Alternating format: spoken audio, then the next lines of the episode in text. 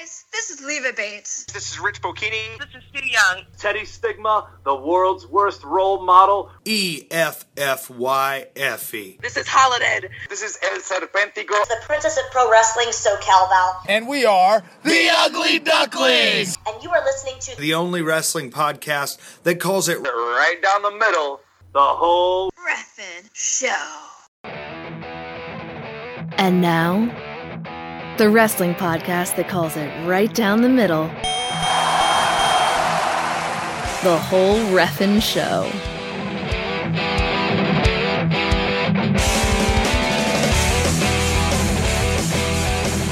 Hello, hello, hello, ladies and gentlemen, dear listeners. Welcome to episode 104 of the whole Ref'n Show. My name is Daryn Beasley, My name is Perry Smith. and we're stoked to have you joining us today on the only wrestling podcast that calls it right down the middle. That's right, it is the whole Ref'n Show. You're in the right place. It's the right time. It's the right time to listen to the podcast. You know how I know that? Because there's never a wrong time. There's never a wrong time because you do it on your own time. Right? You don't have to tune in. This isn't the same bat time. It is the same bat channel. but you, Yeah. your bat time is our bat time. Whenever you want to press play on your device is precisely the right time to listen to the only wrestling podcast that calls it right down the middle. Perry, how are you today? I'm doing well. Doing very, very well. Looking forward to this weekend.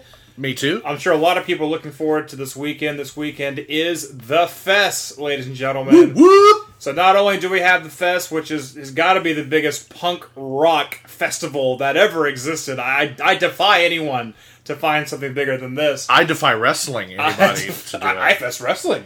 Uh, anyone to find it. Uh, also, that very very much that Fest Wrestling is, is this Sunday as well. Looking forward to that. Of course, you and I are going to talk about Fest Wrestling's "We Are Family" too, because it is this Sunday. We got to talk all about that faux show. And you know, Fest 17 is not only the home to Fest Wrestling's We Are Family 2, it is not only the home to the world's biggest punk rock music festival, but also the Fest 17 live from Gainesville, Florida.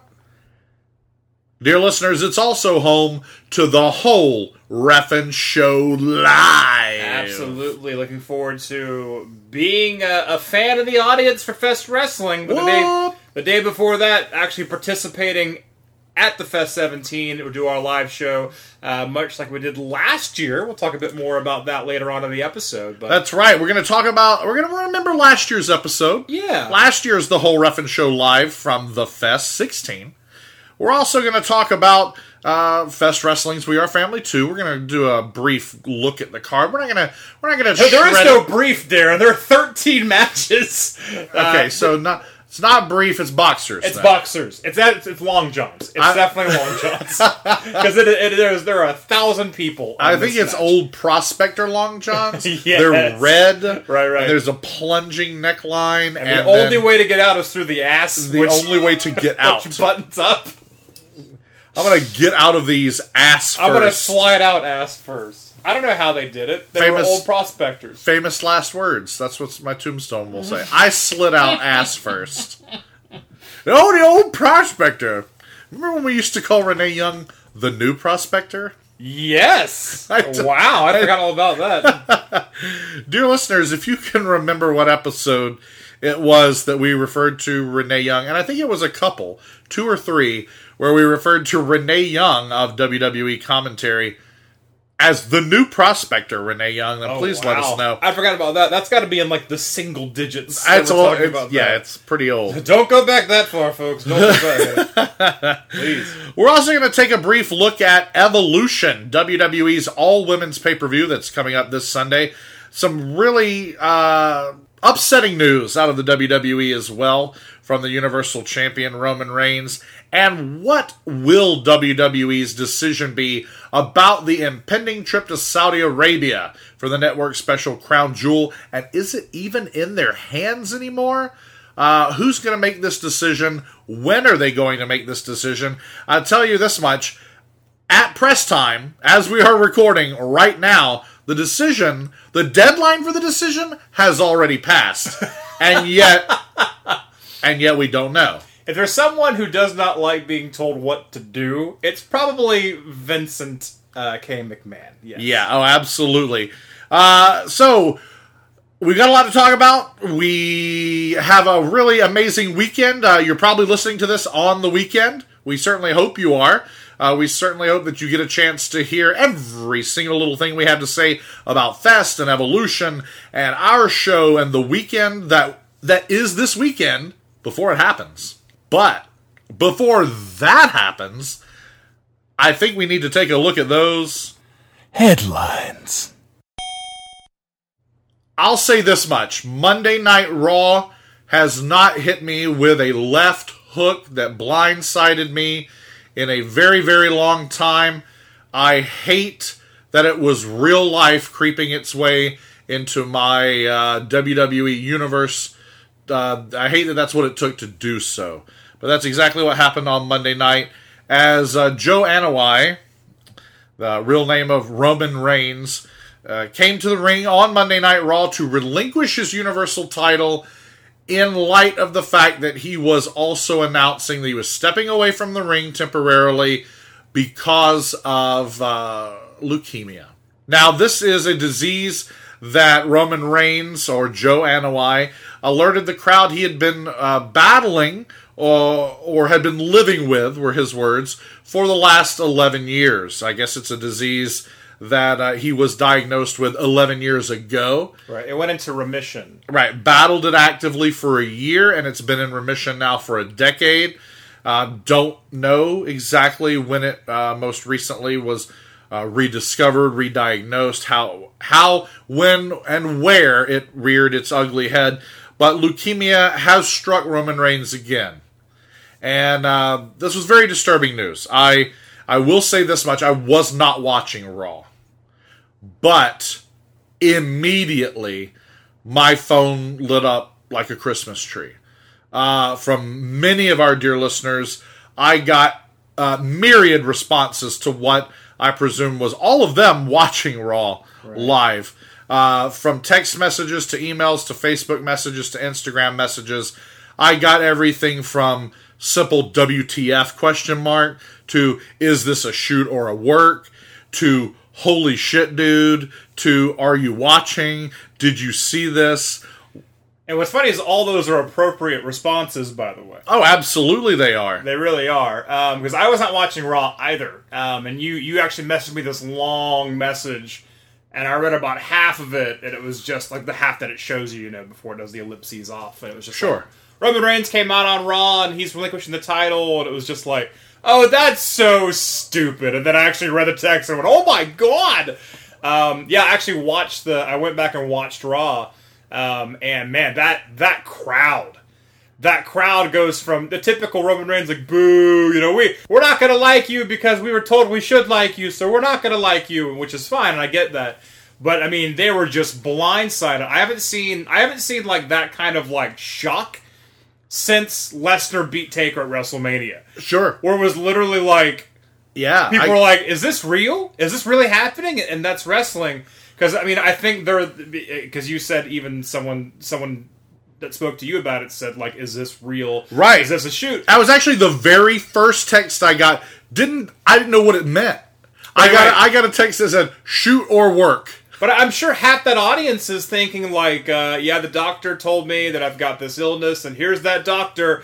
And then, wait, that's not a doctor. That's Braun Strowman. the doctor's Braun Strowman. I mean, and, and I'm not trying to make a joke out of this because there's nothing to joke about. But No. that's, that's wrestling. That, that- that's my whole thing. Is that's fucking wrestling. Right, had, and had it been Braun Strowman, that's not too far fetched. We remember uh, there was an ambulance at the heart Right. of the Roman Strowman feud Right, for a right. Mm-hmm. very long time, in which we saw all sorts of. Uh, medical paraphernalia factored into their feud for the longest time. Right. And uh, so, no, there's nothing funny about the reality of uh, Roman Reigns' diagnosis. But it is the weird reality, and we've talked about it so many times. I'll go back to the Gawker trial and Hulk Hogan maintaining that Hulk Hogan's penis is a separate penis than Terry Bollea's penis. Right, right. Well, I think it was powerful for Roman in true Gawker trial fashion to announce, I mean, literally in the same breath, he said, My real name is Joe, and I have been battling leukemia. And I thought that that was the way to do it. Um, you kind of still are, as a wrestling fan, waiting for the other shoe to drop. And everyone is. Everyone has that tilted head, mouth agape look like, wait a minute. What's- But this is where Shawn Michaels comes out, and now he's coming out of retirement for that Universal belt. I mean, and again, that's wrestling. So, I mean, he had to basically, you know, remove the curtain and go, my real name is this. This is a real situation. I had this illness. I've had this illness for years.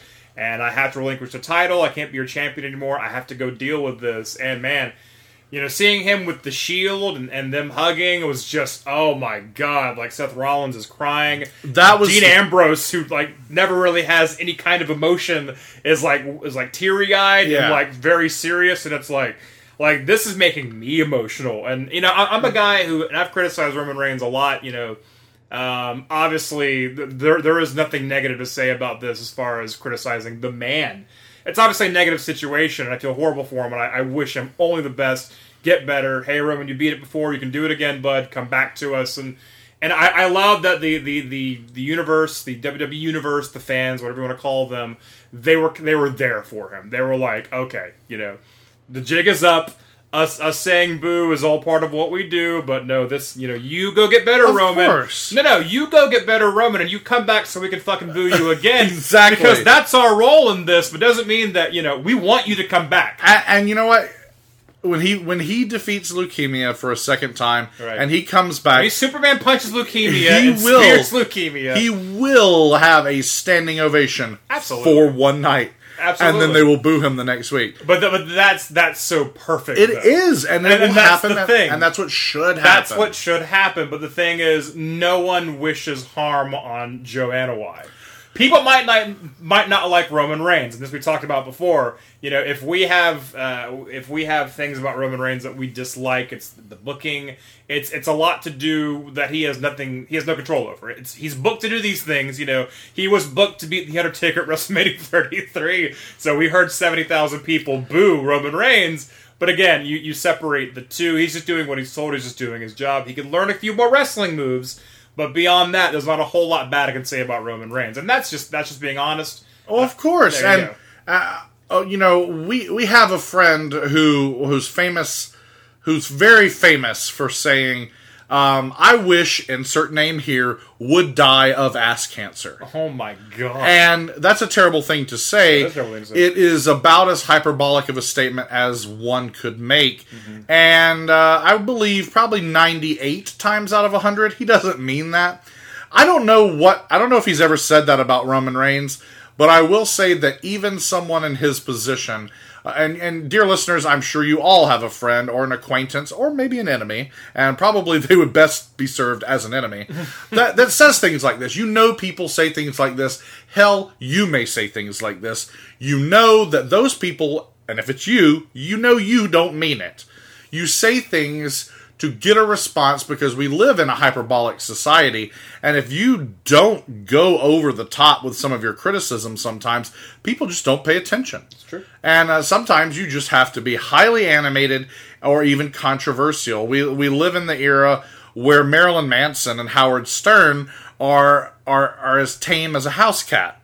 Whereas less than 20 years ago, people would lose their ever loving minds anytime either of those men opened their mouths or went in front of a camera. we are desensitized. We are totally Correct. desensitized. And so, all of these people who have said terrible things about Roman Reigns, I guarantee you, every one of them to a person would agree with exactly what Perry just got through saying, which is we wish the very best in terms of the battle with leukemia that Roman Reigns is now facing. That does not erase how sick and tired we have become over the past few years with the character of Roman Reigns and the handling of that character and the the uh, false, if not spiteful, push of that character in spite of many, many other directions that the WWE universe, as much as I hate that term, has pushed for collectively uh, in this whole uh, Roman era. But Roman Empire. Uh, yeah, excuse me. Yes, the Roman Empire. That that's for sure. It, it's a very sad situation. Seth Rollins uh, uh, heaving with with with with tears uh, was was heartbreaking to see. Um, word word has come out that very few people were aware that that announcement was going to be made. Uh, that apparently even the announce team had not been alerted. Uh, I read one report that Renee Young was told that Roman Reigns was going to make that particular announcement. Neither Michael Cole nor Corey Graves. I am very surprised Michael Cole did not know. I actually thought that they would not tell Renee just because they would get the genuine response from from Renee. Very surprised Michael Cole was not told. Uh, yeah, and, and it could be, and that, and then maybe he was, Right. But the all reports that I'm reading say that that Cole and Graves had no idea, and and of course I've gone back and watched the segment now. If you watch the segment, it's not just the crowd; it's everyone Right. that reacts speechless, breathlessly. I mean, I talked to to one of our listeners who said uh, it seemed like the air was literally sucked out of the room, and that's exactly what it seemed like. It was How do you continue Shocking. on? Yeah, yeah. All right, now here comes Sheamus and Cesaro. They're gonna wrestle. They're on SmackDown, but what the hell? I mean, yeah. I mean, it's it was uh, with something like that. It's kind of hard to go like.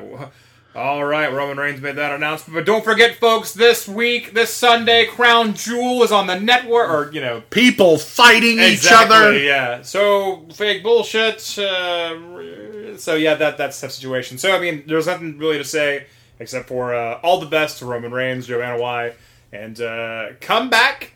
And we look forward to seeing you return. Yes, absolutely. In other WWE news, Crown Jewel. Speaking of Crown Jewel, It has been controversial now for several weeks. Um, well, it's been controversial as long as WWE has been dealing with uh, the Middle East and running shows in the Middle East. Uh, when they ran that uh, house show, I guess about a year ago, maybe a year and a half ago, where they actually had Alexa Bliss take on Sasha Banks, uh, and they were both required to cover everything except their faces they were dressed up like La Parka, basically. they they basically were and and I thought other than oh those outfits are actually kind of cool I hated the motivation for why they were wearing them Right. you know they looked like uh, I don't they looked like extras from Lost in Space or like they were gonna go like scuba diving but it was it was neat gear it's a shame that a country under Sharia law doesn't even allow foreign women to be able to express uh, their own identities and their own uh, lifestyles and their own set of values. Um, I- you know, it's one thing to ex- uh, to expect something in the state house or in the palace. It's another thing when you're dealing with entertainers. I mean, how are they even watching any movies? right. You know, because wrestling is just a live movie happening in front of you. But without tearing that all apart and picking the bones of that even more, let's suffice it to say that happened and was controversial, that house show uh, with Alexa and Sasha. Then, of course, we move to Greatest Royal Rumble and all of the the Brouhaha. there we go. Brouhaha.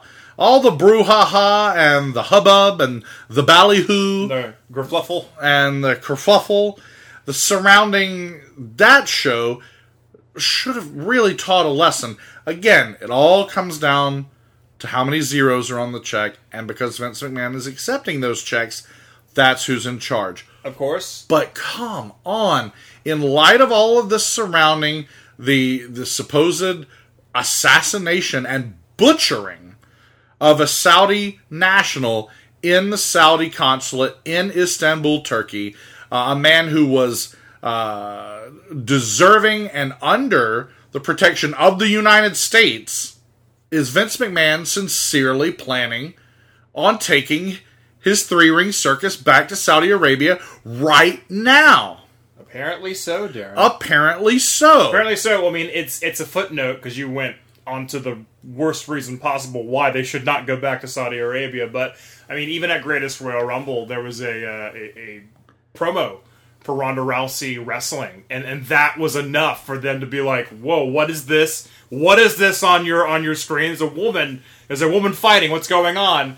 Uh, like that. That's basically it. But that they got into a lot of trouble just for that, just having a Ronda Rousey promo. You know, and this is not the time or place. Um, not that there isn't a time and a place for it, but this isn't it.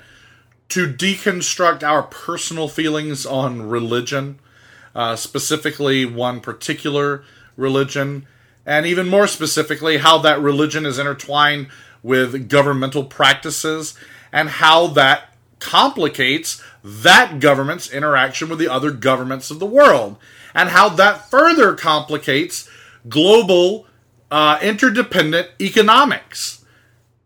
But it does. Right. That's exactly what it does because Ronda Rousey's in a commercial in Saudi Arabia. I mean, this is not an international incident, folks. The murder of the That, journalist. however, is an international incident. That Correct. is an international incident, and yet Vince McMahon wants to fly in the face of that. We have praised and criticized Vince McMahon from week to week. Our positions have changed for 104 weeks now, and yet I will not stand by and defend McMahon simply making a buck. There can be other ins and outs to it. There can be other aspects of this argument. But I will not defend him simply doing it to make a buck. I don't like it. It's not making a buck. I don't. He's making lots of bucks, Daryn. True. True. He's not making the young bucks Well, it's it's because they're making it just fine. right, right, right. It, it it's not that like this deal will give him so much money that it will like save the you know WWE or something like that. This is just more money for his very large, I assume, piggy bank. I assume it's like Scrooge McDuck, and he he jumps off a diving board into a giant pile of gold coins, which would kill him. Well, it, it would, but I'm convinced of that as well. That has to be the majority of what Titan Towers is, because what else is filling up that gigantic building? Right. There cannot be that many employees No, no, it's all working. It's floors, floors uh, two through seven are all just money. All right, so here's the issue. Uh, a- as we sit down to record tonight, uh, we are beyond the deadline in which the U.S. State Department uh, was supposedly going to have.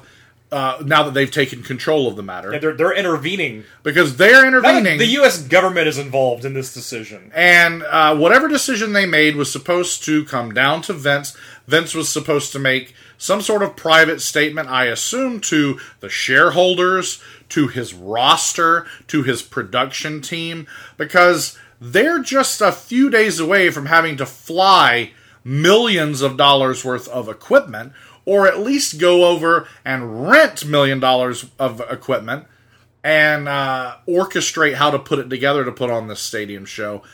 They're just days away, and yet, regardless of what Vince heard and what Vince said, nothing, nothing has been made public. Now, maybe by the time you're listening to this, dear listeners, something has been made public, but do understand that as of this recording, we we have we have passed the deadline.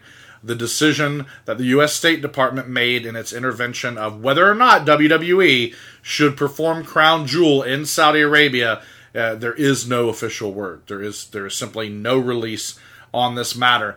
Uh, we do know that John Cena and Daniel Bryan have withdrawn their names from the show. They are refusing to participate. I assume that means they're refusing to travel. I don't know other than they're John Cena and Daniel Bryan. I don't know on what grounds they feel uh, secure in doing this. Again, other than they are who they are. Um, but I feel like Daniel Bryan is is a little less untouchable than he might believe. John Cena can pretty much do as he pleases. I'll, I'll accept that. I don't know that Daniel Bryan truly, can call his own shots. I think Daniel Bryan wins either way. Um, if he stays, he's still wrestling and he's paid very well. If he leaves, he won't be paid as well, but he's going to wrestle, you know, all people that he wants to wrestle the way he wants to wrestle. So it's a win-win situation for Daniel Bryan. John Cena could probably do whatever he wants. Um, Now, another one that's interesting though is Hulk Hogan. Hulk Hogan has made it clear he will be at Crown Jewel. Oh my God. How very un-Hulk Hogan of Hulk Hogan. so I really don't understand uh, what a real American is going to go do uh, in the Saudi desert Hogan. amidst. Hogan, that's just bad politics. That's that's not smart wrestling tactics. Like if you want if you want everyone to be like, hell yeah, Hulk Hogan, a guy who is struggling for any positive press at this point, you say, you know what, brother, I'm not going over there. Got that no good Saddam, and he'll go into all that. Obviously not Saddam in this case, but you know, no, no. Well, he is very seriously dead. But also, uh, has Hulk Hogan gotten so used to bad press that now he'll take any press? Right, but between the Gawker trial. Bubba the Love Sponge, the the thermos penis, uh, the sex tape, uh, all of that, Gremlins 2, a new batch. because of all of that, is he just like whatever? What you know? What's the worst that could happen, brother? He's like, oh no! He's like, all right, dude. So I'm gonna go to Saudi Arabia. All right, brother. And the the, the, the new the cameras are gonna be on the Hulkster, dude. You're gonna spray. Don't spew Sprite Zero I all might over spew me. Sprite Zero all over the microphone. You know, I can see him doing that. That's so stupid. I love it. And uh, you know that's why we love wrestling is because stupid people do make stupid decisions, and the cameras are on them. And we get to talk about it. The camera's going to be on Hulk Hogan. The camera's going to be on the WWE if on November second, on that Friday, they try and pull off this wrestling program. Uh, that again, I know that you have made the invite wrestlers literally over to your backyard for your birthday party. and that's what this is. Right, right. This is that joke to the nth degree, Right. but it's become an international incident. It's it become- truly has. It has. It's a very interesting story, and and I don't think we've really like covered a story so uh, fervently as uh, this. Maybe like the whole like Billy Corgan TNA Impact Wrestling, bit, but this this seems to be ongoing. But it has to come to a head because we're reaching that crown jewel deadline, Daryn. But at this point, it's sad to say all we know is we don't know. So hopefully next week this will reach a uh, a, a conclusion. We'll tell you guys what happened. I'm sure. I mean, this is hitting the news. Like people who watch Oh, yeah. Fox News, they, they know about this. My mom was like, "So what's this thing about Saudi Arabia, WWE?" I was like, "Well, mom, if you listen to my goddamn show, um, that's sort of what happened." But anyway, um, so it's it's It didn't happen anything like that, did it? it happened exactly like that actually. But Oh, uh, so that that's that. But no, we'll we'll find out more what's going on. You'll probably know before we can tell you next week. But just in case you don't know, uh, we'll probably have an answer for you uh, on the next episode. But you know what, folks? One show that is going off probably without a hitch. It's the first woman-only pay-per-view. Only women, no dudes. Only those X chromosomes, baby. Uh, we're talking about Evolution. Evolution is not a mystery. In fact, it is spelled out. It is black and white. It is on your WWE network this Sunday, the 28th of October. Evolution, the culmination of the Divas Revolution, the women's evolution. This is the the the the uh, the, the I almost said the crown jewel, uh, which which it definitely is not. This is like a, a Survivor Series of. Uh, This is the pinnacle of women's wrestling in the WWE, which of course WWE is the pinnacle of professional wrestling. So like it or not. here we have here we have the culmination of years of work and i think the card is going to reflect that now the card is not quite as uh, crystal clear as we would like it i know that one thing that's very confusing is the fact that Is most of it? well, Right. the matchups for sure. Um, I know the fact that there will be yet another battle royal, which means we've now had Well, this- three Well, in is- one year between the first ever women's Royal Rumble. This is a battle royal, very different from a uh, Royal Rumble. it's not Royal, very different. Royal though. Rumble, you know, a, a new competitor reaches the ring every 30 seconds to, to two minutes. Uh, a battle royal, all women are already in the ring when the match begins. I know that, I'm but it explaining is it sort to, I'm of explaining it to hashtag dear listeners who might be wondering what the difference between a battle royal and a royal rumble is. Daryn, well, I'm sure they're very thankful for that, they are very thankful. and that's why there's two of us, right? One of us couldn't possibly do this show by ourselves. Well, we argued last week that one could because we know what each we know what the other one's going to Have for dinner. say. Oh, say, say what you want, but don't So- play games. So we know, That was a reference to Sir Paul McCartney and Michael Jackson's song "Say Say Say." of course, it is. Okay, well, you don't don't don't no sell my "Say Say Say" reference. I would never no sell your say say say reference. Thank you. uh, because Sir Paul McCartney and the late great King of Pop Michael Jackson. Uh, Now that is a tag team, if I've ever heard of one. right. right. between Say Say Say and The Girl Is Mine. I mean, those are two of the top hits of the of the decade of the 1980s. So I'm talking about drama between two individuals. Look look up the old oh, look up the old heat between Paul McCartney and Michael Jackson. There, there's a tag team breakup. Oh. that that, uh, That- that's the Rockers. That's it is. That's Jannetty Goat being put through the the barbershop window by Michaels all over. So to speak. So to speak. But anyway, evolution. the evolution. Okay. Um, I, I I sincerely wish we didn't have a battle royal on the show because even though there is a distinct difference between a battle royal and the Royal Rumble, we also had the battle royal at WrestleMania. So this makes the third battle royale style match with women, with returning women, and with NXT and featuring NXT women in a calendar year after we've pretty much never seen it before, it it's really losing some of its specialness. I understand your apprehension.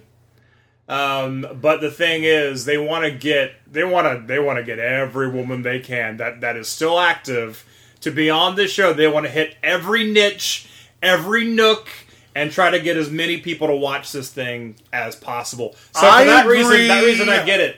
Though I mean, the battle royal is very like, sorry guys, we didn't have room for all of you, so we'll put you all in this one big match. You know, that that, that is such a that is such a I hate the expression, but throwing you know throwing people to bone.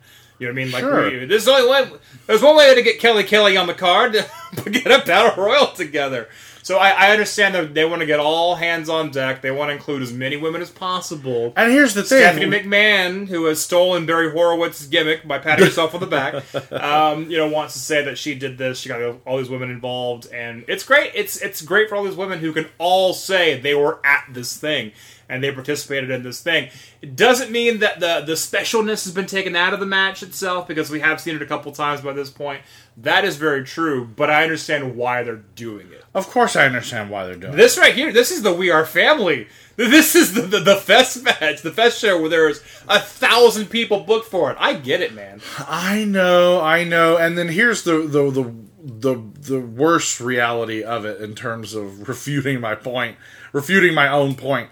I'm sure I'll enjoy it. Oh yeah. It's not like I can sit here and say the Hey, I special. remember her. Hey, remember her? Like hey, I can say, her. sit here and say the specialness is gone, and yet I'm still gonna pop.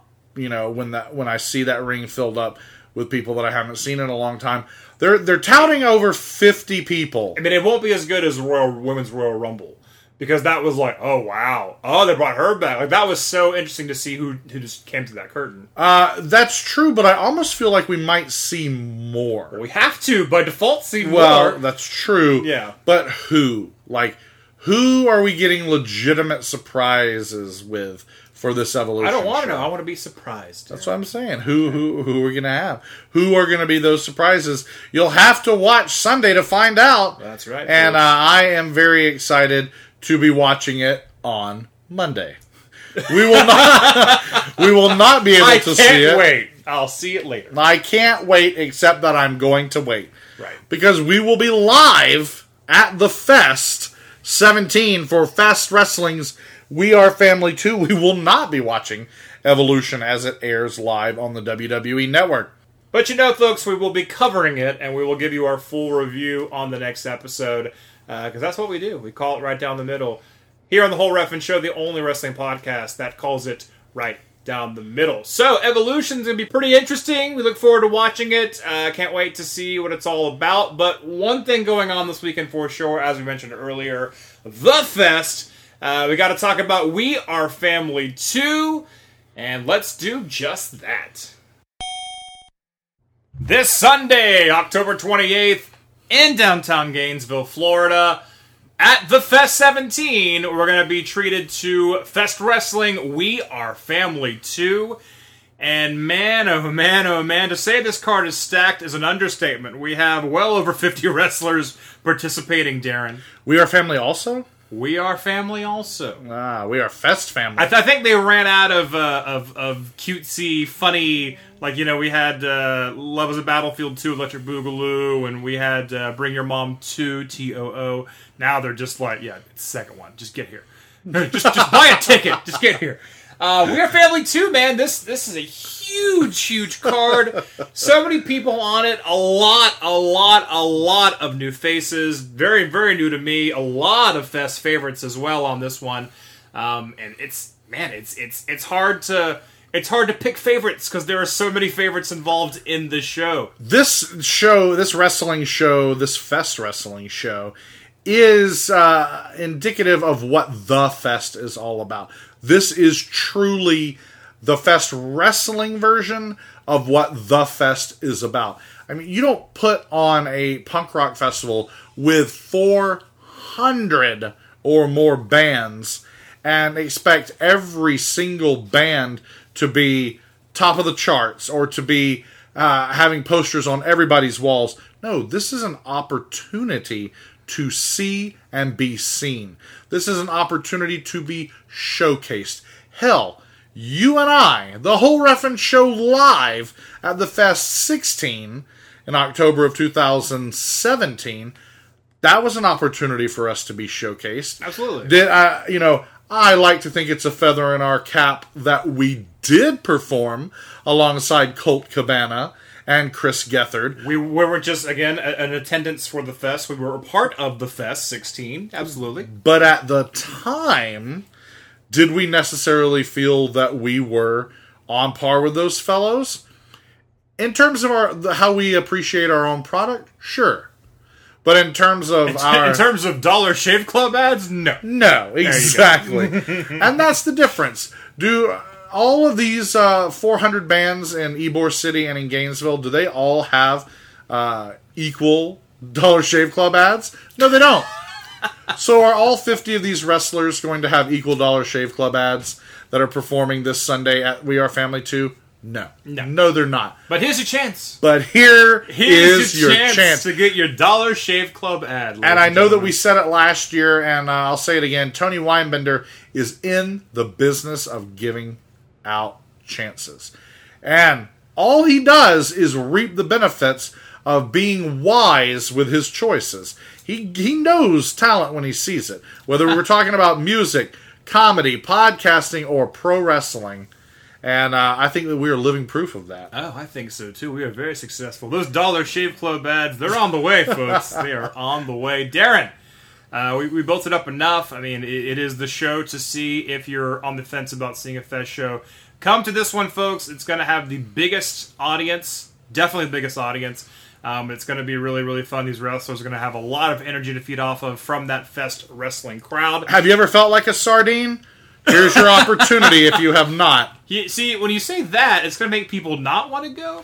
No, Uh, everybody wants to be a sardine. Everybody wants to be a sardine. Uh, so let's get right into this, man. It's it's a, a lot of meat on this show. We'll say. Uh, starting things off with a four-way tag team match. Not, Not, not, not a vegan Superman is there. no, no, he, there won't be a lot of meat then. well, he wasn't there last time. We all we all know about that. Uh, four-way tag team match. Not the last time you hear me say that uh, on this one. Uh, Fabulous Fitness They're making their debut at Fest Wrestling versus the Beach Bums, also making their debut as well. And they'll be taking on the Metro Brothers, who have a couple of shows under their belt, and the Coda. We saw Fabulous Fitness in the crowd at the last Fest Wrestling show. Well, you did. I was not there. Uh, that's but right. I'm sure I would have seen them if I Well, were there. the, you know the uh, the royal we, Right, right, right. the editorial.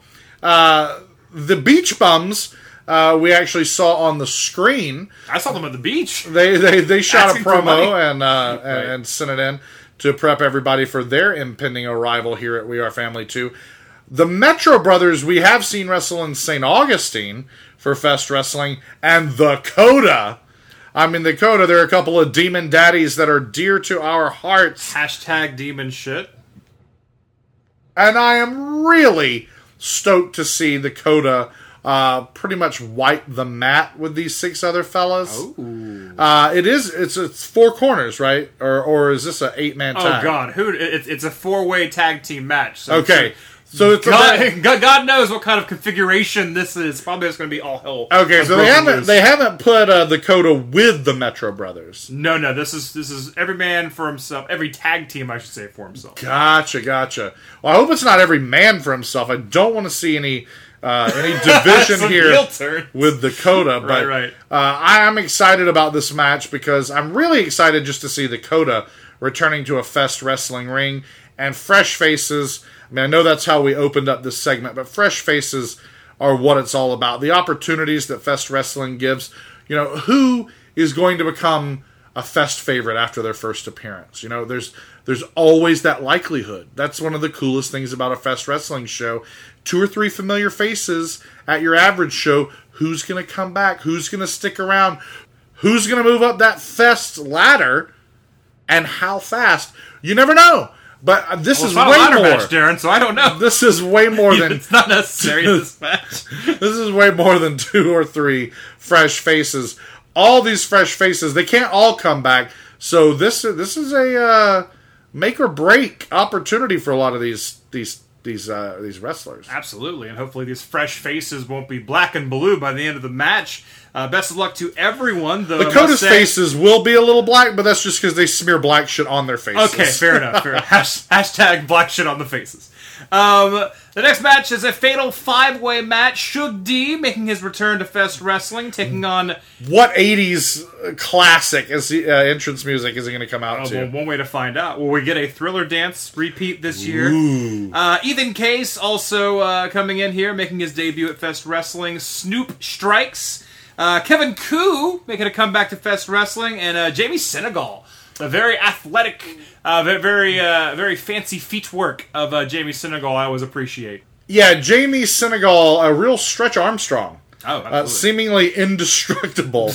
um, so Much we'll- like Stretch Armstrong. much like Stretch Armstrong. yeah. Unless, of course, you take a, a knife. So keep your knives Oh, away. why would you Jamie even say that? Oh man. Well, because Fest has gotten a little too friendly with the thumbtacks, and thumbtacks would be devastating to Stretch Armstrong. I think last, I think last year it was actually a bottle caps uh, that Teddy Stigma got powerbombed Ooh, into that's bottle right. caps. Yeah. Well, that's his own fault. He brought them. that's true. That's true. But but I uh, I, I got to no, think. I'm, I'm sure he had a lot of fun making that sack of bottle caps. Did a bit of the boozy there. Yeah.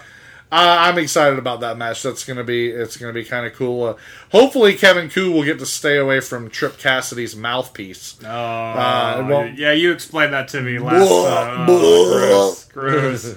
Uh, no, I mean uh, I'm looking forward to this, and it's that's the cool thing is I, I typically would kind of pick who like who who could potentially win the match or whatever, but there are so many people involved and so many unknowns, so many wild cards. It's really impossible to say, but And there's a lot of people that, when you say unknown, with a card this size, with independent talent uh, in this abundance, there's there's true unknowns here. absolutely, I have not. literal unknowns. That's what I mean. I have know. not, and it's not to say Yeah. that it's not to say they are unknown to everyone. Right, right. They may have their followings. I'm sure they do have their followings. And hell, after Sunday, I may be the president of some of these people's fan club. Right. That's how independent wrestling works. You show up not knowing somebody, you leave their biggest fan. Right, and- and but I mean- but in fairness, I can't call this match. I've never seen Snoop Strikes before. I just haven't. and that is no reflection on Snoop Strikes. so you're making it personal with Snoop Strikes. No. I'm really not because I'm I could name Daryn. other names too. Right. But that's just an example. It won't be the last. Right. I mean, but if I had to pick one, Jamie Senegal. I'm a, I'm a, fan of Jamie. Well, if we're picking who we want to win, sure. of course, I'm picking Jamie. Right, right, But right. I can't. Uh, I can't uh, definitively, uh, professionally make an educated choice when there are, combatants I've never even seen perform. I understand. Uh, how about this one? Six man tag action Beastly, Milo Beasley, and Space Monkey tagging. gave you a chuckle there. that did. That, Tagging against. Oh, wait, hold on, not done yet. Tagging against Man Scout Jake Manning, uh, Veda Scott, and Caleb Conley. oh man! So this is who do you want to hug, and who is just a big old bag of stank. uh, I'm gonna say who do I want to hug? Well, I always want to hug Beastly. Of course. Uh, much like Dakota, he's going to smear black shit on his face. But right, right, right. uh, I'll, I'll hug Beastly if he's wearing a T-shirt because that is a very hairy individual. Milo Beasley, I mean, come on, we share a last name. What? How could I possibly not love the fella? And Space Monkey, I still, uh, I think about when my I, when my baby brother was born. Uh, you know, typically uh, newborns are given teddy bears. And, and and my younger brother was given a teddy bear, but not the day he was born.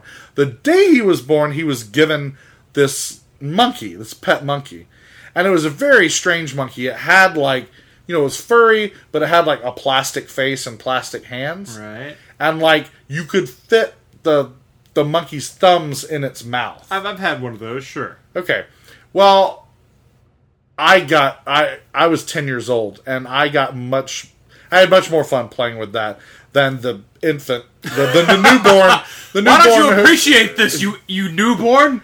and and I swear I think that's why I like Space Monkey so much is he reminds me of that toy because here's the deal.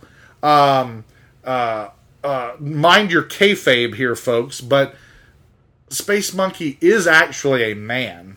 What? I don't. I, I believe it or not, I don't know what his name is. but Space Monkey, uh, to the best of my knowledge, is a man, and yet I sincerely believe I'm looking at a monkey who is or was a part of a space program. Hey, perception is reality. And that is the reality is that's a huggable wrestling monkey, Space Monkey. Right. So I'm pulling for any team that he's on. That, that's absolutely a, a wacky trio, especially the three of them combined. Uh, but when you have someone like Man Scout Jake Manning, who who eh, penchant for for wackiness, uh, but Veda Scott's pretty no nonsense. Caleb Conley is definitely no nonsense. Also, Veda Scott making her return to Fest Wrestling. She has been suspiciously absent for months and months and months. It's nice to have Veda Scott back. A little weird that she's not with Jason Cade, but not in a Well, I- bad way. And I was gonna say, Not in like, a bad way. Yeah, I was gonna say about Veda Scott. Like, say what you will about Jason Cade hating Fest. At least he shows up. He Where he has shows Veda up. been? Even when he's been banned and barred from the ringside, he still shows up. Veda, though, who knows, man? Uh, I got to follow that plaid trail uh, to find Veda. Where, But, yeah, I think- where in the world is Carmen Sandiego with Veda Scott there? But I think that that I think that team is a big bag of stank. Yeah, I mean, it's just going to be an entertaining match. I think this might be one of the more entertaining matches of the night. I mean, I'm not saying that these guys can't also wrestle, but this this is going to be wild. To Oh, it's gonna be so much. There's fun. one person dressed up like a monkey, for God's sake, and one dressed up like a, a Boy Scout, for fuck's sake. So. a man scout, please. A man scout, if you will. and he's not dressed up like a monkey. He is a monkey. Correct. I, I stand corrected. Another four-way tag team match. Told you I'd say it again. The Monster Squad. I'm told it's not the Universal film. Uh, the Monster Squad Oh. uh, taking on Grits. That is G R I T. Uh, taking on. So the- it's not grits. It's it's singular. it's sing- apparently it's singular, so it's a it's a, it's one ground kernel of corn. but but it is an acronym. Um, and the Gymnasty Boys, former Oh. former Fest Wrestling Tag Team Champion, inaugural Fest Tag Team Champions. Uh, we love to see them, of course. We also love to see this team right here, Daryn. Tech. Tech. Yes. T oh E man. C H, also an acronym. I was hoping it'd be Grit versus Tech in an acronym fa- we, we did not get to see Tech at the last show. Oh. That's the first show, the, the last Fest Wrestling show the second anniversary bash was the first show we've not seen Tech. I didn't know what to do. Most importantly, will we see Jim Sherbert? Hashtag- Shit talking Jim Sherbert. Hashtag Where's Jim Sherbear? The one man chant, ladies and gentlemen. Uh, so this should be interesting. Uh, Grit, those are some big bad dudes. That, that's a little worrisome for the other tag teams involved. The Monster Squad, though, they don't look like they don't look like harmless kittens. They look like pretty rough and tough dudes. Gymnasty boys, we know what they're all about. For God's sake, come on, White They're- Mike, Timmy Lou Retton, baby. They're all about them yams. They're all about them yams. and they're all about victories. This is a dominant tag team. Absolutely, and Tech, you, you Tech can sneak in and get the win from out from underneath you. They'll pull Tech that is- rug out from underneath you. They've done it before. Te- right, Big, exactly. Big Mike, Trevor Reed, they can get the job done. Tech wins matches at, that you don't see coming. That's true. Well, they they enter matches a little bit under the radar, and when the bell rings at the end, they're the ones standing tall. Absolutely. So uh, they've done it before, and like you said, they will do it again. Will they do it this Sunday? I don't know. Find out. There's a lot of stiff competition. I'm, I'm I gotta pull for the gymnasties though. I just gotta. Oh, Mister, this is for coming from Mister Tech over here. I know I'm Mr. Tech, but I, I I might be Mr. Tech, but I'd be happy to be Mrs. White Mike. Fair enough. Uh, I'm going to pull for the Gymnasty Boys as well. You might notice we're pulling for uh, a lot of Fest regulars here, guys.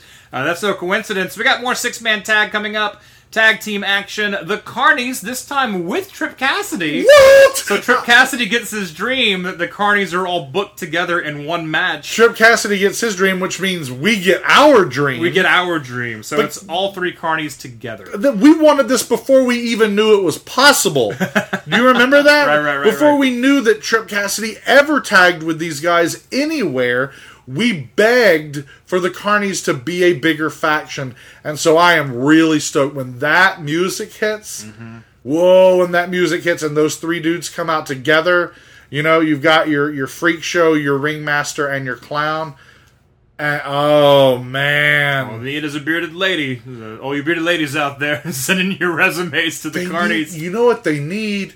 They need an organ grinder, and then you can have Space Monkey jumping up and down. oh, Oh no, my no. god! Stop booking the show. It's not your show. It You're writes Not, itself. you're not Tony. It writes itself. Uh, they got some stiff competition though, because they got to go up against Desmond Xavier, Myron Reed, and Darius Lockhart. Whoa! It's been a while since we've seen Desmond Xavier around Fest Wrestling. I'm looking forward to seeing him in action once again. Yeah, they're winning.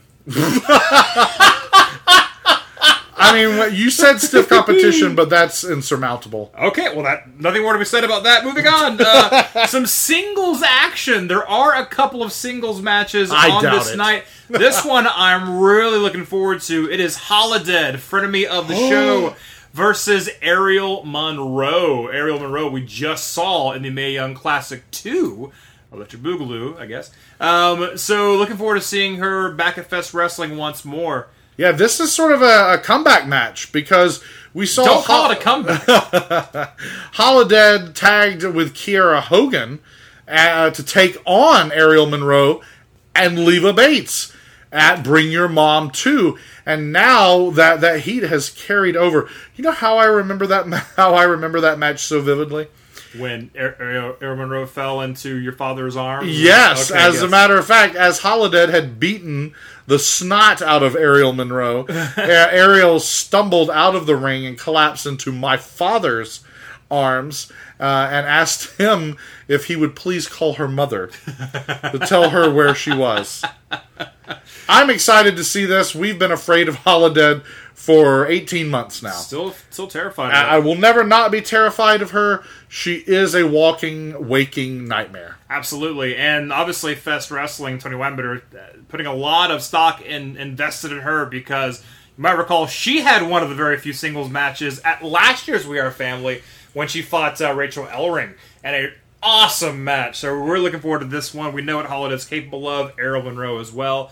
And uh, may the best, uh, I say lady, but I don't know what you would call Holidead. I'm not sure if uh, I could use that term for her. Uh, may the best female win in this case, absolutely. Um, beyond that, we have a fans bring the party weapons match. CJ O'Doyle taking on Aria Blake. A lot of unfinished business here.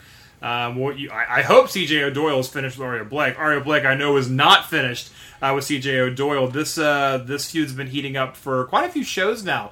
It's uh, built up to a nice little story here, and you believe these two have got some genuine heat at this point. I certainly believe it. When I see Arya Blake, I see her seeing red. Right. And I'm not talking about her hair getting in her eyes. I'm talking about what she sees anytime CJ O'Doyle is in her vicinity or even mentioned. It's like when the bride sees uh, one of her targets in uh, Kill Bill that. I couldn't have said it better myself. There you go. And I think CJ O'Doyle is in trouble. In a singles match, uh, uh, all gender aside, the fact that CJ O'Doyle is It's built about three like Arya about Blakes? three Arya Blakes Yeah, yeah. in a straight up wrestling match that stayed a singles match and stayed fair, CJ O'Doyle would probably re-injure Aria Blake. That's that is that is reality. That's physics. Right. But in a fans bring the weapon match, l- not only levels the playing field, I'm pretty sure the fans and maybe even some people uh, on the roster are going to keep things out of the hands of CJ O'Doyle Right. and make sure Arya has the most effective, dastardly, and terrifying weapons. samurai sword. And uh, Speaking so of the bride. I, I will say, if I'm CJ O'Doyle, I would be afraid. I would be very afraid. Yeah, I don't think a lot of people are going to really give too much to benefit CJ O'Doyle. They might give him some pillows um, to hit Arya Blake with because they want to see Arya KO CJ O'Doyle. Faux show. I'm going to pull for Arya on that one. Best of luck to Arya Blake on that one. Sorry, CJ, you're a punk. You're a jerk to that poor woman. Uh, but Arya's no uh, no pushover. She's definitely gonna come out of her corner swinging. Uh, another singles match. The only other singles match on the card. It's gonna be a doozy, folks. Simon Grimm, formerly Simon Gotch of WWE, uh, the Vaudevillains, of course, uh, Vaudevillains fame, taking on Matt Cross. Matt Cross, the indie darling, Matt Cross, uh, Friend of the show. friend of the show, fan of big fan of his, uh, big fan of both these guys. This is gonna be a good match. This is going to be an excellent match. Um, I'm, uh, on a side note, I'm, I'm anxious to see when Simon Grimm, when and if he decides to revert simply to being Simon Gotch. Apparently, he now owns the name. Oh, nice. WWE let the um, trademark expire. And now Simon was able to get the name. And I know that he wrestles as Simon Gotch in MLW. He continues to be booked in Fest as well as other organizations as Simon Grimm. There doesn't seem to be a lot of difference between the characters of Simon Gotch and Simon Grimm. Uh, the the key difference in MLW being that they really, really play up his uh, MMA training by putting him on uh, Team Filthy. They're supporting Tom Lawler in uh, Major League Wrestling. But uh, other than that, he's not doing that much difference, so I'm curious to see what happens with the name. But regardless of the name, uh, as he takes on Matt Cross, the crowd is in for a fight. They are in for I- you know I, I'm I'm anxious to see if Simon tries to match uh, Matt Cross's uh, aerial maneuvering. That's not easy to do. It's not easy to do. As a matter of fact, I dare say it'll be impossible. Right. Um, which is not a slam on Simon, but a big praise of Matt. But also, Simon Grimm is deceptively big. He's bigger than you think he would be. He's much bigger. I the first time I saw Simon Grimm in person, Yeah, you mentioned that to me. I yeah. was shocked. Um, he's easily my height or taller. right. and I would have never in a million years guessed that. Mm-hmm. I, I I would have thought Simon Grimm was a, a five ten at best, and uh, but he's probably a solid six three, and he's beefy, and he is uh, muscular. He is strong, and uh, he he has the kind of strength and the kind of knowledge that when he applies holds or executes throws they're they're the type of effective uh, that makes him a good showman. They're also the type of effective that make him an ass kicker. I mean, there, there's something very very authentic uh, about the the fighting style of Simon Grimm, and Believable badass. yeah, when you put that up against Matt Cross, who uh, we've said before is the daring young man on the flying trapeze. I, I, this match is going to be out of this world. May may be a match of the year contender. Could be, could be. Uh, moving on, another six-man tag match. We have the Clover Clan making their debut at Fest Wrestling against, uh, well, not quite making the debut because of someone who's involved in Bruh, B R U H, also an acronym, Trish Adora. Trish Adora is making her way back to Fest Wrestling. We like her. Uh, she's done some really great stuff in the past at Fest Wrestling, but And she's making her way back to Fest Wrestling. yes.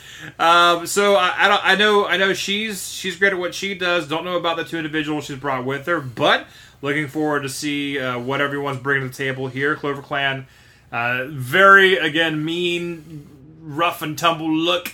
I like to see what this is all about. So this is a lot of unknowns in this one because I I know- only know Trish Adora. And I know that Fest is advertising it as a team that Trish herself has put together. Right. So obviously she knows what she's doing. Now, whether or not this team uh, has been, or not whether or not, we know they have not appeared at Fest. But regardless of what they may be able to do as a team and whether or not it's been proven, Trish supposedly knows something we do not. And uh, will it be enough to go over the Clover Clan She probably knows a lot that we don't know. she, she does. She does. Uh, we because how could you hope to know anyone else's? How Could we know? I mean, have you ever been experienced? Yes. I have. Moving on, we have uh, Wildcat Sports featured match uh, with Matt Lancy and Edgren Stone taking on Jay Spade and Buku Dao. Man, I, I know very little about any of these guys. Uh, very cool that they're getting this spotlight at Fest Wrestling. Uh, Tony Weinbender, of course, is very uh, very good about bringing other federations in, other promotions in, giving them some love, uh, giving them a spotlight, as I just said. And uh, mean, that's totally what this is. Definitely want to give these guys a chance, see what they're all about. And they absolutely have a very big opportunity here to put their best feet forward. Yeah, and, and this is very much an example of what Tony Weinbender and Fest Wrestling was even before there was a Fest Wrestling. Back when there was just wrestling at Fest. For those of you, dear listeners, who remember the episode in which we spoke at great length with Tony Weinbender about his life as a wrestling fan, his life as a wrestling promoter, his life as a music promoter, a festival promoter. Uh, we talked to, to Tony about the earliest days of wrestling at Fest and how before there was a Fest Wrestling organization, the, he would book certain matches. And those matches typically would be a match organized by another organization or representative of another organization, but not just one. He would reach out to those independent wrestling federations in the region and have them all send uh, a crew or a matchup or a series of matchups to Gainesville to wrestle for Fest in between uh, punk rock shows. And that was cool. Now, of course, that wasn't enough for Tony. He needed to turn it into his own wrestling organization, and he did. He did. And there's been no looking back by him, us, the Fest family, or the Fest roster. And that's because there shouldn't be. and we absolutely love every second of it. But this match here, uh, this Wildcat Sports match, is uh, the, the embodiment of that spirit of what Fest Wrestling was in its infancy and what it should always be, which is, like you said, that opportunity to showcase uh, new talent and showcase others who are doing what Tony and the Fest family themselves want to do and have set out to do and have been very successful in doing. I agree with that completely. Uh, speaking of uh, spotlighting new talent, uh, this next match is a great way to spotlight new talent, as well as uh, showcasing some, uh, I'll say, veterans, some people who've been around the block a couple times, so to speak. Uh, the PBR Wildman Cup match is going down. Uh, and these are always super, super entertaining. You never know who will show up. I almost for I'd almost forgotten about this Oh match. no no no! How could I? Can't forget about that. Absolutely. No. Um, so I mean, there's going to be at least 20 competitors involved in this, or typically are. We don't know a whole lot about it. We do know some of the names who are uh, who are signed on for it. Uh, that includes uh, Eric Cannon. Eric Cannon will be there as well as Hot Dog Starks. Barrington Hughes, big man Barrington Hughes is going to be involved making his Fest Wrestling debut. We knew it was only a matter of time. Uh, Shotzi Blackheart making her way back to Fest Wrestling. Savannah Evans coming back as well. Drennan, who uh, I've heard is the absolute worst, uh, coming You back. heard right. I heard correct. Uh, Bobby Orlando involved, and of course our personal favorite wrestler, the Abominable CPA, Yes! is coming back to the Yes! PBR Wildman Cup. Oh my god. That was probably the most I've ever laughed at a Fest Wrestling show, and there have been some great, very, very entertaining, very funny spots.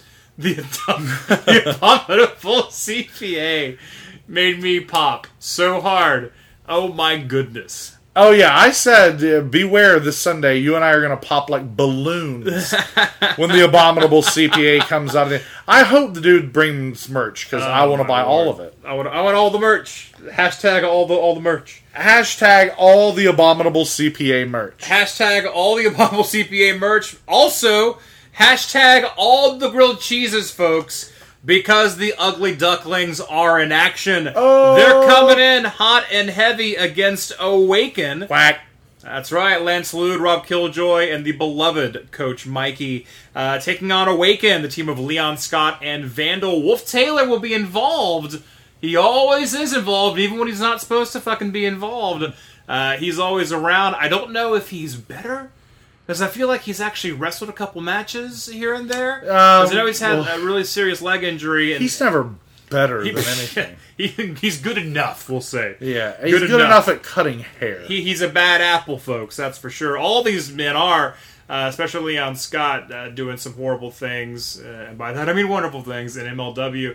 Uh, so this is gonna be this is gonna be a good match. I mean, this this this has been a long time coming for these two tag teams to cross paths like this. These th- this is sort of like the Simon Grimm Matt Cross match. That's my that's my immediate reaction. Right. It, it is it is strength, it is brawn, it is glacial movement versus the frenetic, frenzied electrons uh, at hyperspeed. Uh, when we're talking about the Ducks versus Awaken, it, it's two very, very different entities Very different. that are going to be trapped inside uh, four sets of ropes. Now, what happens when those two different entities collide? My my vote, my vote is that ducks fly together and awaken. They can say what they want, you know. Wolf they will say what they want. and they do. They always do. But Absolutely. Wolf Taylor has frequently said over the last uh, 60 days or so that there is no rift between anyone in Awaken, but I beg to differ. I think that there's a lot of bad blood, there's a lot of heat there, there's a lot of jealousy. Wolf absolutely believes he needs to be wearing one of those tag belts around his waist, not simply being the head cheerleader for Leon and Vandal. Wolf wants to be part of that. Wolf doesn't want to be in the Freebirds. Wolf doesn't want to be in the New Day.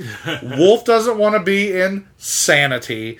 Wolf wants to be a tag team champion alongside long term, long time buddy Leon Scott. And Vandal took that away from him. Not deliberately. You know, injury took Wolf out of the position. Right. Vandal stepped up to the opportunity. Vandal did what it took to bring that belt to Awaken. I mean, Le- Leon Scott's very lucky to have that uh, the tag team partner in Vandal, by the way. He is. Van- Vandal has done some very impressive stuff over the last five or six Fest Wrestling shows. Not to mention coming off the, the balcony on several occasions as well. Um, on to so- Stretch Armstrong, Jamie Senegal. Well, there, there you go. Um, so, I mean, Leon Scott definitely has a. he's got a friend in Vandal. um, but, man, Leon Scott, sheer size alone is going to put the Ducks at a disadvantage. But the Ducks have been down before, and they've uh, roasted the occasion because Ducks fly together. They do. Hashtag Ducks do quack. fly together. Quack. Quack. Quack. So a lot of uh, a lot of unknowns in this match, folks. How low will Awaken stoop to keep the gold around the waists? Uh, and how high will the Ducks fly uh, when the opportunity comes for that gold? One way to find out, folks. This will be a great match. Again, they're all great matches, and uh, this great match coming up here, the, the main event of the evening for the Fest Wrestling Championship title, known around the world It has been defended in other countries, folks.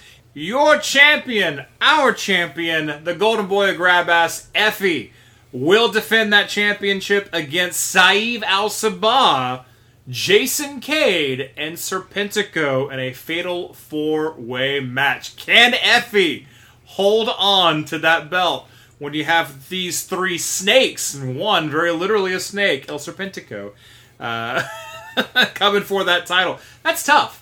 That's stuff I, I, don't. I don't. I'm not. I'm not to put Saeed Al Sabah in the same boat as uh, Jason Cade and Serpentico, who will do dastardly deeds to get the job done. Because Saeed Al Sabah, I, I think he is a man who who uh, who who likes to earn respect, and he he goes the high road, which I appreciate. I'm sure Effie appreciates it. But this is not two on two. This is every man for himself. So Saeed, if he sees the opportunity, he will absolutely take it. Jason Cade, Serpentico, we absolutely know what they'll do to win a match. So it's it's tough. Can Effie hold on? Well, everything that we've heard out of Effie, whether he's saying it in the ring following a match, whether he's saying it in a promo, a tweet, or an appearance on the whole Ref'n show, everything we've heard out of the mouth of Effie or off the keyboard of Effie regarding Saeed Al Sabah after their first encounter has been a glowing, a glowing endorsement of Saeed Al Sabah as a wrestler, as a performer, as a man. Um, I, it seems like Effie's turned into Saeed Al Sabah's biggest fan. He, he appreciates what he does inside and outside the ring, the way he carries himself, the way he does business, the way he fights, the way he lifts others up. I mean, I didn't expect Effie to become Saeed's biggest fan. I thought Effie might see a little more eye to eye with Saeed afterward, but this has been one drastic turnaround. Now, is it a long con? Or is it a, a, a burgeoning tag team? I mean, there's a lot of love there, and it seems that Saeed is returning it at least a little bit. So that is a complicated matter. Is these newfound friends are going to finally get the opportunity to battle it out again with the belt on the line. Now the the problem is those other two, those two snakes. And and they're not even united, and that's what makes it troublesome. It'd be one thing if they were one two-headed snake, but they are two completely different entities, two completely different motivations, two different thought processes, and I see the threat posed by Cade and Serpentico as being in combination, even if they're not in unison. Uh, just the, the dual threat and then the wild card of uh, of Saeed Al Sabah. I would totally believe that Effie could lose this match, and that hurts me to say that. Well, that's the thing. Effie doesn't have to lose the match. Any of them can lose the match and therefore lose the title for Effie. Oh, see, that's even worse. That's even worse. I mean, Eff- Effie's best chance is that you know Serpentico and and Jason Cade uh, are two snakes who maybe have an Ouroboros effect where they eat each other. Um, while while Effie, Effie and Saeed can kind of get the job done because these are all four capable wrestlers. They're all credible threats. They're all believable champions. Any one of these people could have that belt. You know, could represent Fest Wrestling and, and walk away with that title. And that's just the way it is. I mean, I want to say may the best man win, but you know, I gotta pull for our boy hashtag best friend of the show, Effie, of course. Oh yeah, I want, I hope, I hope beyond hope that Effie is able to retain the Fest Wrestling World Championship here. Absolutely. here. I'm just saying it's a huge task. It is a very huge task. However, Saeed walks away with that belt and, and he wins at the fairway. Totally great for him. Much respect to him. Uh, I would not be disappointed by that outcome, but all of Jason Cade gets it, or former friend of the show Serpentico walks away with it. I don't know. I don't feel like something went wrong if that did happen. I mean, we've said before on the show. I know I've said before. When it comes to Fest Wrestling, you know, it, it's hard to break the rules because there typically are not rules. Um, I, I've never seen a referee disqualify anybody um, at Fest Wrestling. That's just kind of how it goes. So I mean, but I, I can. Who knows if there still be weapons in the audience from the Aria Blake CJ O'Doyle match, which could be a factor in the match. You never know. So I'm I'm interested slash nervous about this match. Uh, but you know, again, only one way to find out who's going to be the victor, and that's by going to eight seconds, folks. this Sunday in Gainesville, Florida. Tickets available at festwrestling.com. Get them now. Don't wait the last minute. Uh, that place is going to be packed and it's going to be awesome. This card is amazing. Lots of amazing talent on this card. Lots of uh, f- new faces which have their chance to prove themselves amazing. And uh, looking forward to it. What do you think, Daryn? Of course, I couldn't look forward to uh, any indie wrestling show more than this. More than this. Uh, More than that. there, there's there's WrestleMania, there's Wrestle Kingdom, and then there's We Are Family, and, and that that's honestly the way I feel about it. And This is one of the top shows of the year. Kind of throw All In in there for 2018. All In really was all it was cracked up to be, but. Fest Wrestling's We Are Family. When you're talking about indie wrestling, um, it's just it really is it really is the top notch. It, it's what it's what you want to be watching. Um, you know, I don't for one second believe that Impact Wrestling or Ring of Honor uh, are indie wrestling anymore. So this is a different category. We're not talking about a, a product that's on television every single week. We're talking about indie wrestling and what that means. We're talking about journeyman wrestlers. We're talking about up and coming wrestlers. We're talking about local favorites. We're talking about flavors of the month. We're talking about tried and true.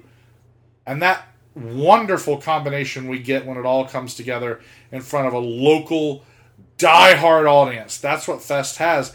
And they do it better and they do it differently than anyone else. So, of course, I am stoked beyond stoked for this Sunday. It's like going to a fireworks show. And there's like that grand finale. this is totally that, where Tony Weinbender totally fires all the all the fireworks off at once, and uh, it's usually a pretty a pretty stunning display.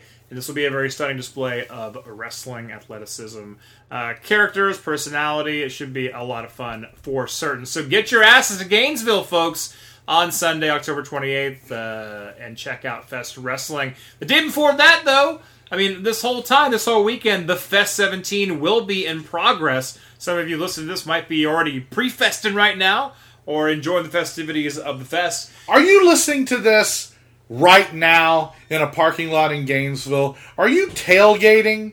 Are you pre-gaming right now? Are you pre-gaming the whole Ref'n show live with the whole Ref'n show? That's pretty cool if you are. I hope you are. Are you right now in the audience for our live show listening to this show? What are you doing? Listen to the live show. Take your headphones out, dum dum. Uh, speaking of live show, we are, of course, doing our live show. That is going to be on Saturday, the day before We Are Family 2, at the Hippodrome in Gainesville, Florida, folks. Uh, that is Saturday evening, 6.30, I believe, or so, are the doors. Uh, check us out. We're going to have some Fest Wrestling folk. Uh, not going to even announce who they are. I'm going to keep it a secret. I'm going to keep it a secret up to the last minute when we bring them out NBA All Stars uh, style. Somebody please cue up uh, "Sirius" by Alan Parsons Project. Oh, I tell you what, it's pretty cool when the NBA All Stars come out to that. Do you remember when Ricky the Dragon Steamboat came out to it? okay, yeah, yeah, yeah. Oh my goodness! Oh, It- yeah. ooh.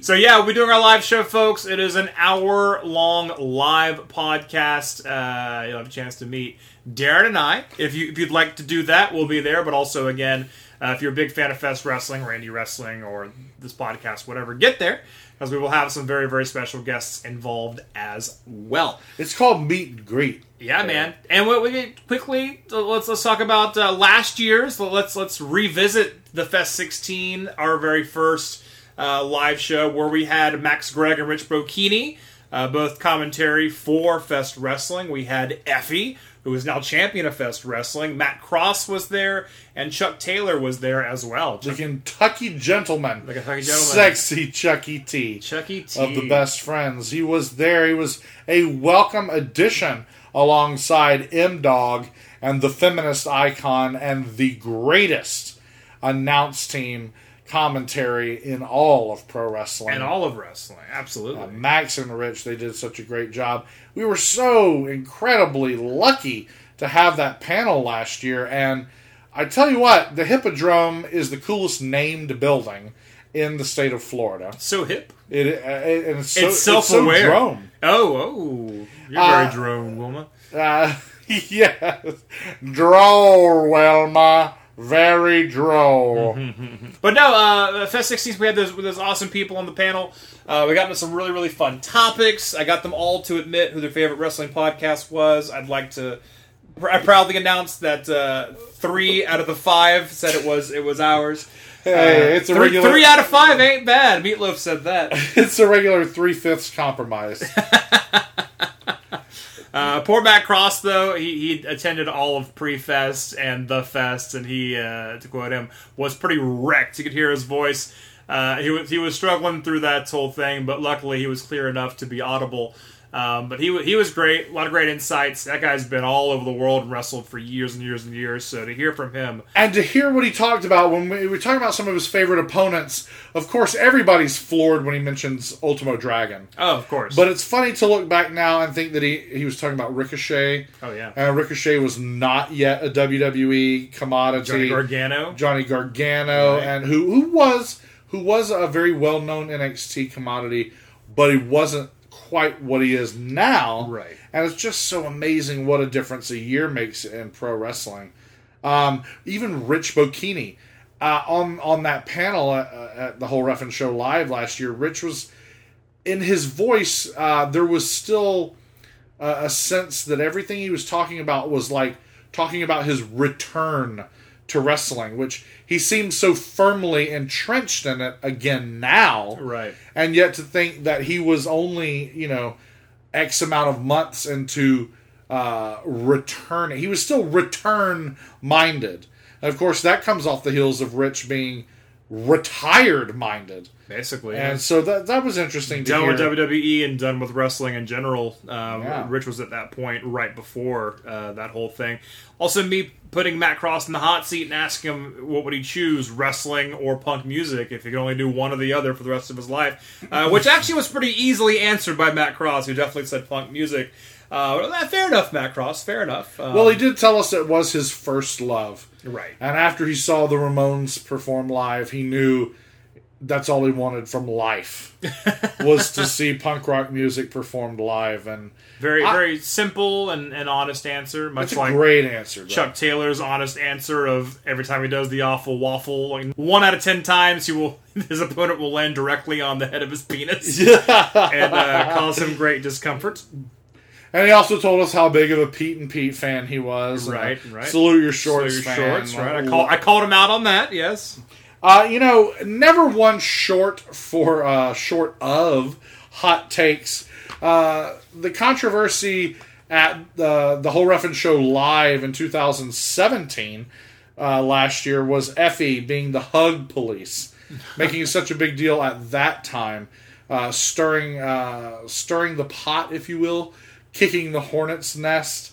Uh, that was the the matter of independent wrestlers hugging one another, sharing Instagrams of their training, uh, Snapchats of them riding together with their opponent for the night, Right. or eating at Denny's afterward.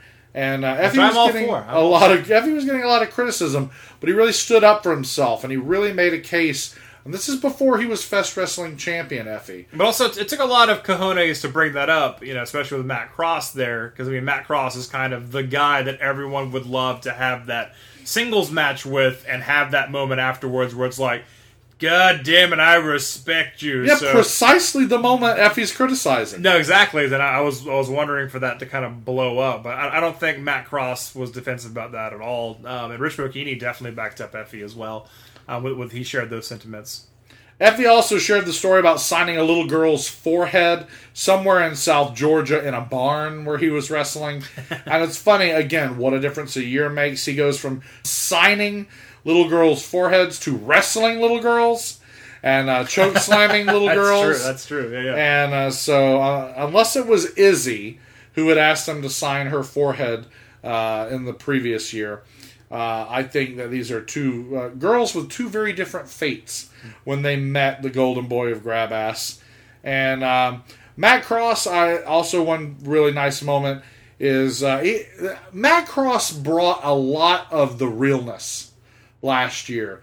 You know, uh, we did a lot of our normal um, shtick, if you will. And there's nothing wrong with a shtick, right? Ben Stiller's made uh, many millions of dollars doing nothing but shtick. Uh, Jim Carrey, I believe, is a nice uh, target for your shtick attacks. Nevertheless, uh, you and I have uh, have have our own little routine, and despite the all of the the pops we got from the crowd for our our humor laced take on wrestling and the business of wrestling, and uh, Chuck Taylor also a comedic persona, and Effie kind of popping the crowd with some some hilarity. Matt Cross brought some heavy stuff. Oh, yeah, talking yeah. about wrestling is forever, talking about wrestling injuries, talking about camaraderie and love and passion and and uh, lifelong pursuits, um, defending wrestling as a performance art. Matt Cross he called it a live action stunt show done in one take. Uh, you know, we've had a lot of great definitions of wrestling given on our program by our guests. That one out of Matt Cross uh, and Effie's description of it being performance art done in the round.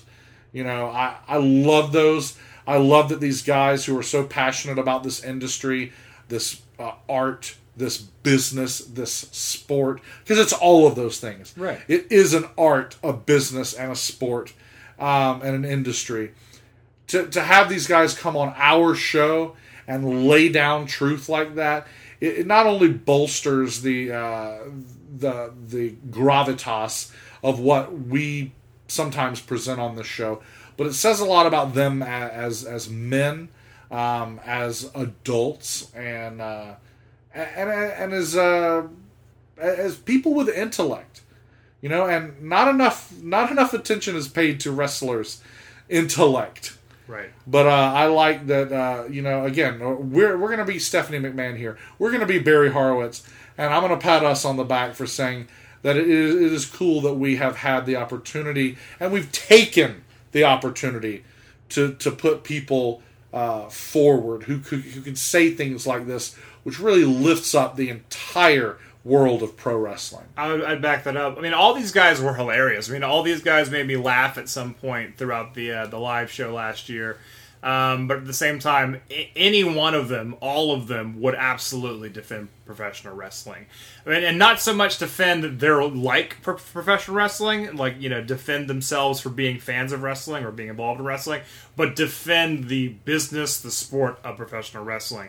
So I mean, as as much as these guys are like cut ups, and Chuck Taylor especially, he, he definitely wears that facade of like I don't give a shit, whatever. Um, but man, he, he would he would absolutely defend wrestling with you know his dying breath and everything, and and that's very cool. All these guys uh, brought a lot to the table. It was cool having Max Gregg involved as well. I mean, not only is he involved in Fest Wrestling the capacity that he is, uh, but also he's he played at the Fest his band World's Scariest Police Chase, which they have a new record uh, that's either out or coming out soon. I don't remember, but I wanna I wanna listen to it for sure. I better get a free copy. Yeah, they uh, World's Scariest Police Chases also with their first official music video. Oh, yeah. Uh, check it out on YouTube, directed by uh, Fest family Scotty Swimba. Oh yeah, yeah, yeah. Uh, and this this man out of the Great Lakes region. I'm not sure exactly where uh, Swimba's from, but he travels far to be a part of Fest Wrestling, and uh, he he's, he's an incredible uh, visual artist. Whether he's dealing with uh, two dimensional artwork or videography, so uh, big ups to Scotty Swimba doing a lot of great work for Fest.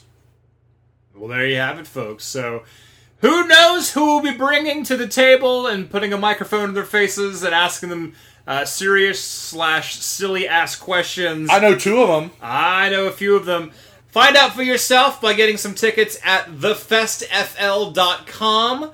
Uh, don't wait to the last minute. Get your ass there. Get your ass to Gainesville, either for our show or Fest Wrestling or both. Both. I'm gonna say you need to come to. But actually, you know what? I'm gonna say you need to come to all of the above. I'll come to all of the above. Will we see you there, folks? Let us know. You better let us know in person. There's a lot of ways to let us know, either in person at the fest, or if you can't be there, find us on Twitter at Refn Show Podcast, R E F N S H O W P O D C A S T. Find us on Facebook, like and share. We would appreciate that. Send us a Gmail if you want to. Uh, the whole Refn Show at gmail.com. T H E W H O L E R E F N S H O W at gmail.com. Or We're always there on Instagram. We've been a little slow lately. Life gets in the way. I'm sorry we haven't had 10 to 12 posts between each episode, but we're going to get back to it. We've just got a busy fall. whenever the four squares touch, it's always like, oh, Daryn is busy.